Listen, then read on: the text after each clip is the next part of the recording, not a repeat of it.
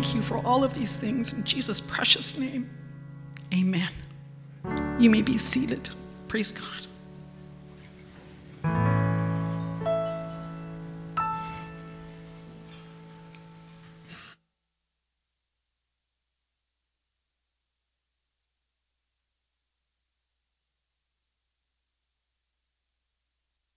Well, good morning. Going to come back to that later.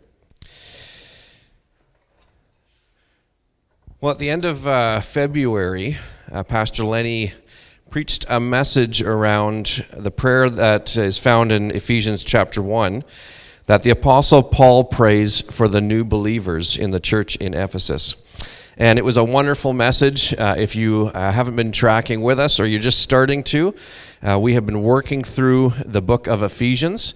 And uh, if you ever want to watch those, you can find them uh, on the YouTube page. You can go back and catch up if you want to look back on any of them. But today I want to spend our time uh, around the topic of hope for a number of reasons. and there's a section in this prayer that I want to take you back to and look at again we aren't really going to land in in one specific scripture today, uh, but if you want to turn somewhere and you want to to follow along, uh, Ephesians chapter one is the place to be. So I'll give you a second to find that if you have your Bibles, and uh, we'll read together there, beginning at verse fifteen. Ephesians is the 10th book uh, in the New Testament. It's just after the Corinthian letters and Galatians, and just before Philippians and Colossians. So if you're looking for it and you see one of those, you're getting close. Hopefully, you're able to find it. It'll be on the screen as well as I read it. Beginning in uh, verse 15, and the Apostle Paul writes Therefore, I also, after I heard of your faith in the Lord Jesus and your love for all the saints, do not cease to give thanks for you, making men- mention of you in my prayers, that the God of our Lord Jesus Christ, the Father of glory, may give to you the spirit of wisdom and revelation in the knowledge of him, the eyes of your understanding being enlightened, that you may know what is the hope of his calling, what are the riches of the glory of his inheritance in the saints, and what is the exceeding greatness of his power toward us who believe, according to the working of his mighty power. Well, the Apostle Paul here is praying that the supernatural wisdom and revelation that comes from God may allow us to understand what is the hope of his calling and what is the riches of his inheritance in the exceeding greatness of his power that is available to all believers. And Pastor Lenny talked about uh, the uh, the uh, those different words and how powerful they are in this verse.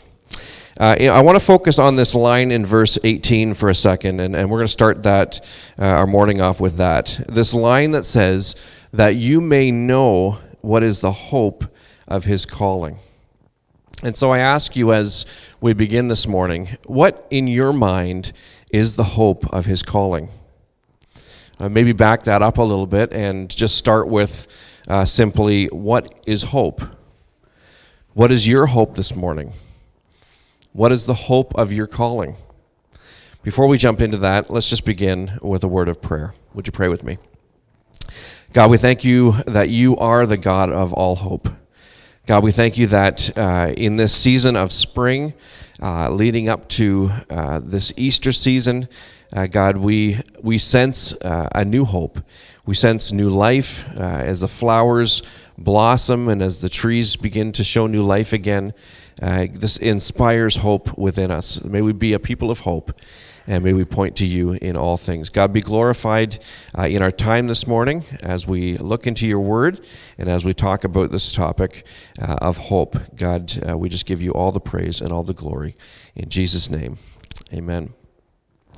So, first of all, let's start with the definition of hope. What is hope? Most of us have hopes of one sort or another. Uh, some of you are maybe hoping that this week will be better than last week. And maybe you're hoping to be able to find a job or hoping that a relationship you have will be restored. And maybe you're hoping for an addiction or a temptation that has controlled your life for far too long to be gone for good. Maybe you're hoping for good news from a doctor about a medical situation that you're dealing with, or relief from a financial crisis. The truth is is that we all have hopes here today. And sometimes they can even feel overwhelming. There's a lot of hopelessness in our world today, and some of you uh, will know that uh, better than others as you work on the front lines and you see the effects of, uh, of what this has done in this past year uh, in our community. I talked about uh, spring. Yesterday was the first day of spring, and the weather starts to warm up, and the days are getting longer, and the flowers start to bloom, and soon the trees will uh, show their leaves again. And spring brings with it this sense of excitement. It's a picture of new life, of hope. As the church, we need to be people of hope.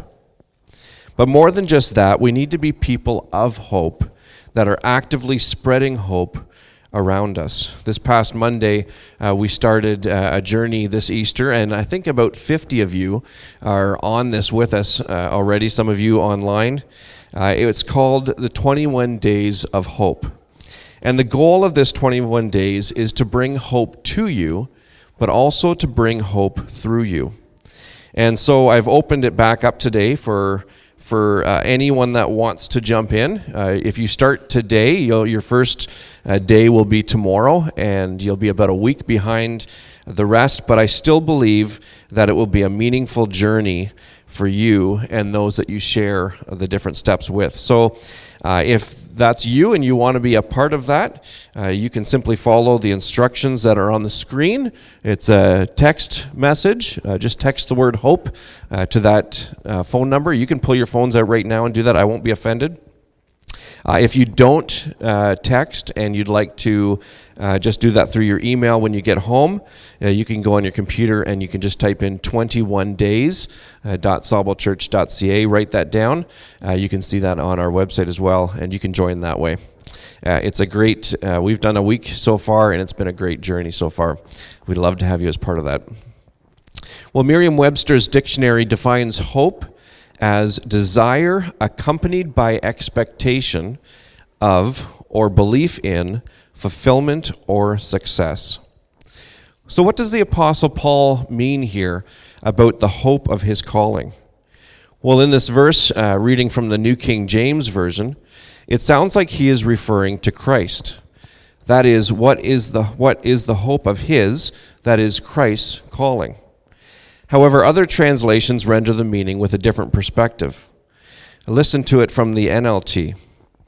I pray that your hearts will be flooded with light, so that you can understand the confident hope he has given to those he called, his holy people who are his rich and glorious inheritance.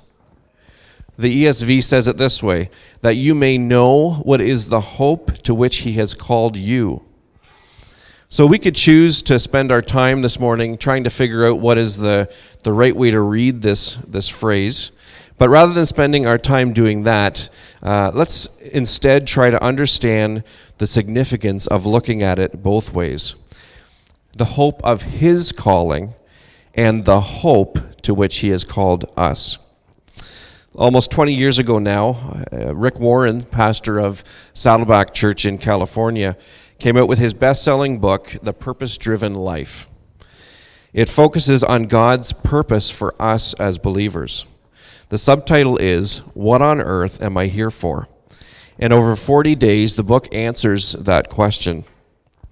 If a similar book were written about the purpose of Christ's life, in other words, about Christ's calling, I, I believe it could have a, a lot fewer chapters.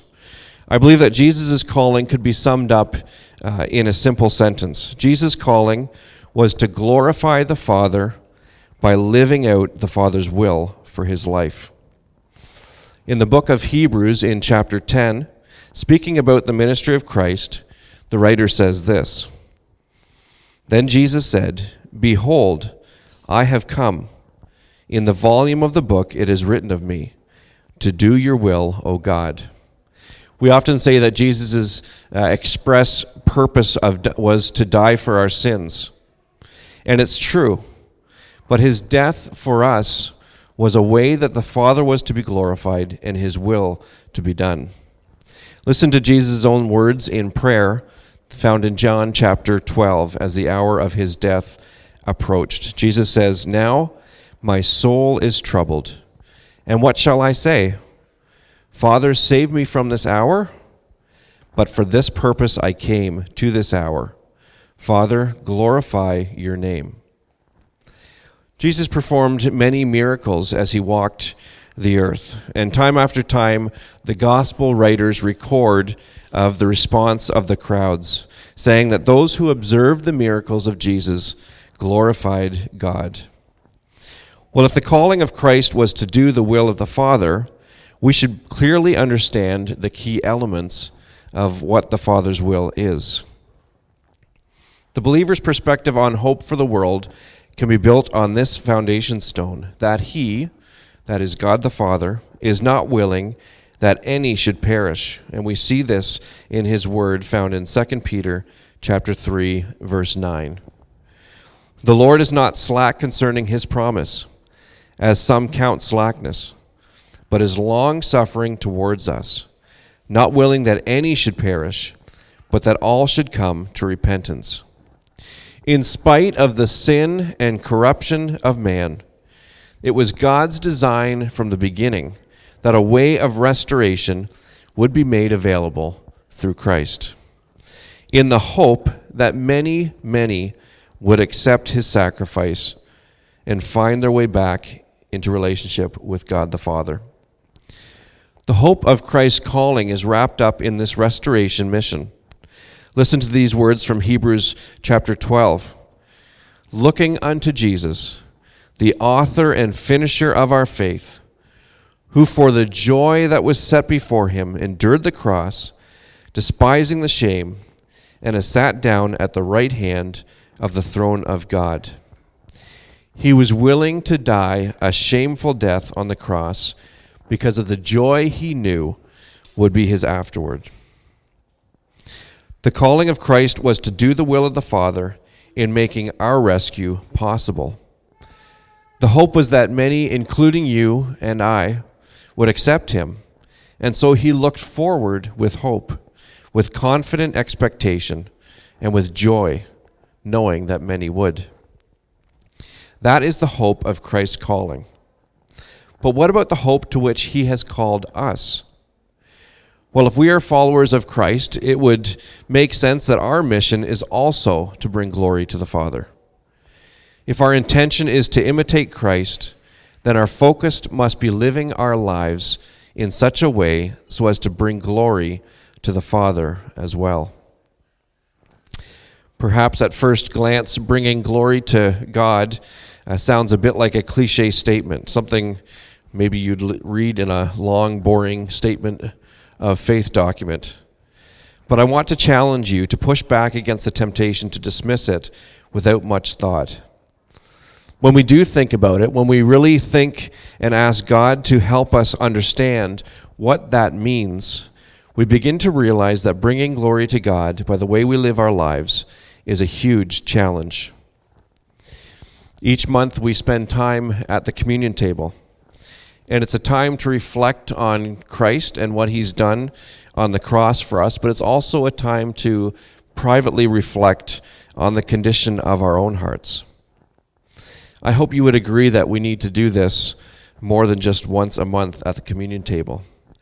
To sit before God and to ask ourselves over the last few weeks and days, has everything in my life been done in such a way as to bring glory to God? Perhaps there are some areas that we would need to confess this morning. There are situations and conversations that didn't accomplish this. There are times in life when the task is relatively easy, but there are also times when it's extremely difficult. Perhaps uh, when things are not going well at school or work, or when our friends betray or ditch us, when teachers get on our case, when my neighbor isn't being as good of a neighbor as they could be. What about the times when we aren't feeling well or we are uh, quite ill? But the bottom line is this God isn't glorified by our friend or neighbor's inappropriate behavior, but it is possible to bring glory to God by the way that we respond to it. God isn't glorified by sickness or disease, but He can be glorified by our response in those situations. What about government restrictions we don't necessarily agree with? Or those in my church who maybe aren't handling the pandemic the way that I think they should be? Is there a way to respond and deal with those in authority over us or those in my church who see things differently in a way that brings glory to God? I definitely think there is. So, what about the hope he's calling us to? If we look again at the dictionary definition, what, what are the objects for me as a believer that I can look forward to with confident expectation? Well, first, we need to understand the context of this letter to the Ephesians. Pastor Lenny talked a little bit about the city of Ephesus in his introduction to Ephesians back at the end of January. This letter is written to Christians who are living in a very difficult setting. Persecution was common, uh, even their very lives were in danger. Sometimes we in our Western world uh, begin to place our hopes in temporal things. We hope for a trouble free, pain free, persecution free life. And I suppose it's natural to wish and hope for these things. But the hope that Paul was alluding to went far beyond temporal things.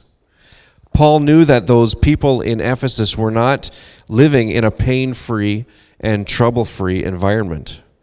It was quite the opposite. For many, they were under great persecution. In the natural, there was little or no hope.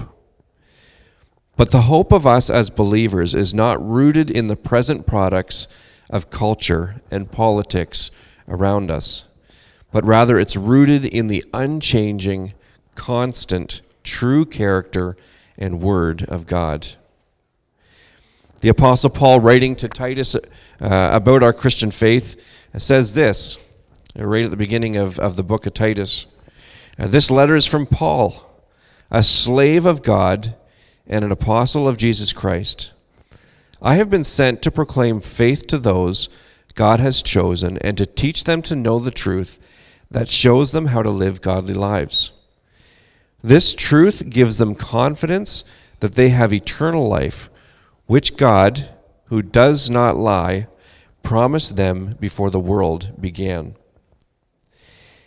Our faith is a faith and a knowledge resting on the hope of eternal life, which God, who does not lie, promised before the beginning of time. A moment ago, I made mention uh, of Jesus and the miracles uh, that he performed while he was here. Uh, people instantly healed. And we are encouraged from Scripture to continue to pray for and expect great miracles today. And as God responds, and as we see these miracles come, we should rejoice. We should thank Him, we should praise Him, and glorify Him. It's a wonderful moment when we hear of an experience of such miracles. But it would be tragic if our hope as believers was entirely contained to miracles of physical healing. Think about it. All of the people who Jesus healed while he was still here died at some point. But if you but you see here that the faith that Paul shares with this young pastor Titus doesn't just rest on a temporal physical healing, but it rests on an eternal promise of God. The promise of eternal life to those that are believers. And so we have an eternal hope a hope that, in spite of the worst case scenario that might happen to us, will be realized as God, who does not lie, delivers on his promises. Sickness and disease may come. Old age will eventually conquer our bodies. Persecution may come. But all of these, as difficult as they may be, are all temporal but God's promise is eternal. From a physical perspective, you may be in a very dark moment. The news and prognosis might not be good. People without the Lord can and will be terrified by such events, their entire being trapped and enslaved by the knowledge and fear of death. But listen to God's word from Hebrews chapter 2 and beginning at verse 14. Because God's children are human beings, made of flesh and blood, Jesus also became flesh and blood by being born in human form. For only as a human being could he die, and only by dying could he break the power of the devil, who had the power of death. Only in this way could he deliver those who have lived all their lives as slaves to the fear of dying. If you're a believer here this morning, there's no need to live in fear. You have been set free. In spite of all the troubles and trials of the temporal things that are happening all around us, we can choose to be determined to glorify God by the way that we respond and by setting our eyes and our hope on the eternal promises of God. But there's even more even a temporal sense, even in a temporal sense, we have other hopes in the Lord. You know, as a, as a young, I was going to say as a young parent, but I don't know how I should say that. I'm not so young anymore, but I am a new parent, maybe as a, as a newer parent. Uh, sometimes I think about what's going on in the world around us, and I, I wonder what life is going to be like for my little girl when she's an adult. You know, it doesn't take long when you look at what's going on in our society, in our schools, uh, and you think about some of the horrible circumstances that uh, kids find themselves in. And if you let it, your joy can begin to fade and be replaced by anxiety or worry. How will my kid turn out? How can they ever survive as Christians in a world like ours? How can I, as a Christian dad or a Christian mom, combat all the stuff that's happening all around me? Is there any hope for my family? Can I look forward with confident expectation? We need to be reassured this morning that for those who are believers, there is hope in the Lord for our kids. Yes, I know that there is free will involved. I know that each child is given uh, free will and a choice uh, that they've given they've been given by God uh, to make their own choice, and they will, and they will not always be good choices. But as parents and as grandparents, uh, we can have hope, and we have choices too. We can choose to live in fear, or we can choose to live in faith, standing on the promises of God's word. That if we choose to walk in hope and we pray in expectation, and we do our best to raise our children in a way that they will know the love of God and the hope of His calling, we can be assured that the Holy Spirit will bring every possible influence in an attempt to convince them of their need to accept Christ. If you're raising a family still, mums and dads, uh, grandparents, if you are uh, helping uh, in that and, and pouring into your grandchildren, take heart. We are raising kids in a difficult world, but walk by faith in God's word. Walk by faith uh, in his word that proclaims hope to a dying world. Uh, even in cases where individuals have absolutely turned their back on God and may well be, with it, our natural eyes, seen as beyond hope, take heart. No one is beyond God's rescue and restoration. And that's the next hope I'd like to talk about this morning the hope of restoration. We just sang that song, Graves into Gardens. And if you get a chance, go back and listen to that song again today and, and uh, go to YouTube, find a lyric video, and just read the words as, as you're singing it. And it's all about how God takes the graves and turns them into gardens. He takes our messes and makes them beautiful. We don't have to look far in our society to find lives that, in the natural, seem beyond restoration.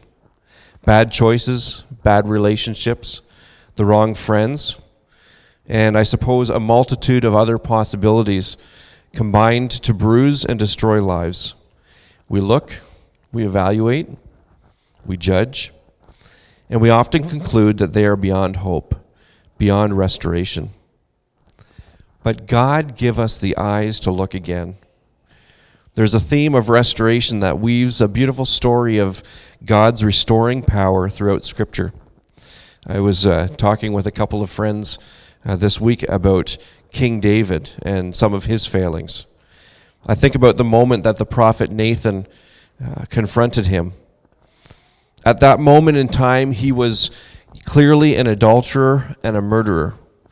A king who had turned his back on the beautiful relationship that he had with the Lord, had used his power to entice and seduce another man's wife, and then arranged to make sure he was killed in battle.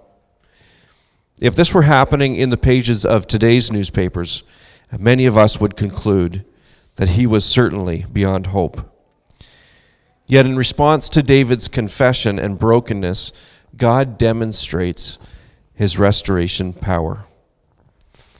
And what about Peter, the one who promised to stay with the Lord to the very end, but within a few hours denied that he even knew him? Yet the Lord restored him gently and transformed, to, transformed him into a spiritual powerhouse that would be a key figure in the early church. And what about that unnamed woman with the alabaster box that we read about in the Gospels? You know, the one who came to see Jesus at Simon the leper's house? The one that everyone thought was a prostitute? Simon couldn't understand. He said if Jesus were really a prophet, he would know that this woman was a sinner. In all probability, Simon believed that this woman was beyond hope. But think about that scene with me. Here's this woman who's bringing this jar of perfume, expensive perfume. Buying precious things was common, it was a way of building one's life savings in those days. It's thought that this may have represented more than a year's wages. The perfume box was made without a screw on top. The only way to use this perfume was all or nothing. But suddenly, the lady that was thought to be beyond hope was bowing at the feet of Jesus, breaking the box of perfume, going all out in worship for the Lord.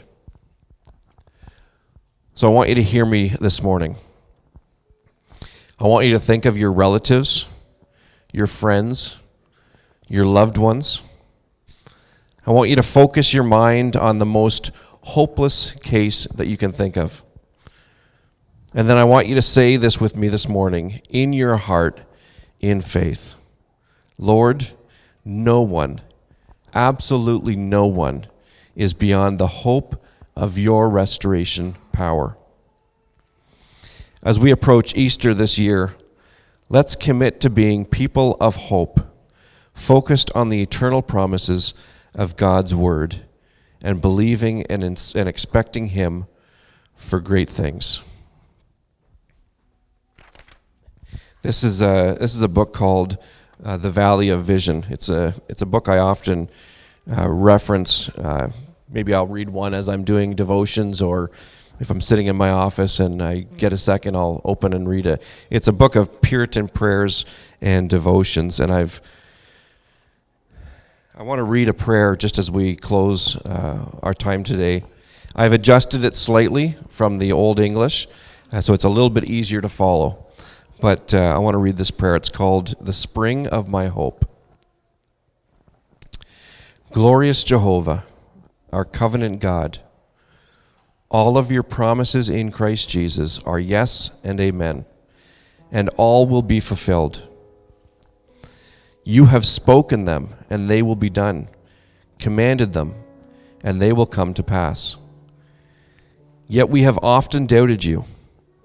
We have lived at times as if there were no God, as people with no hope.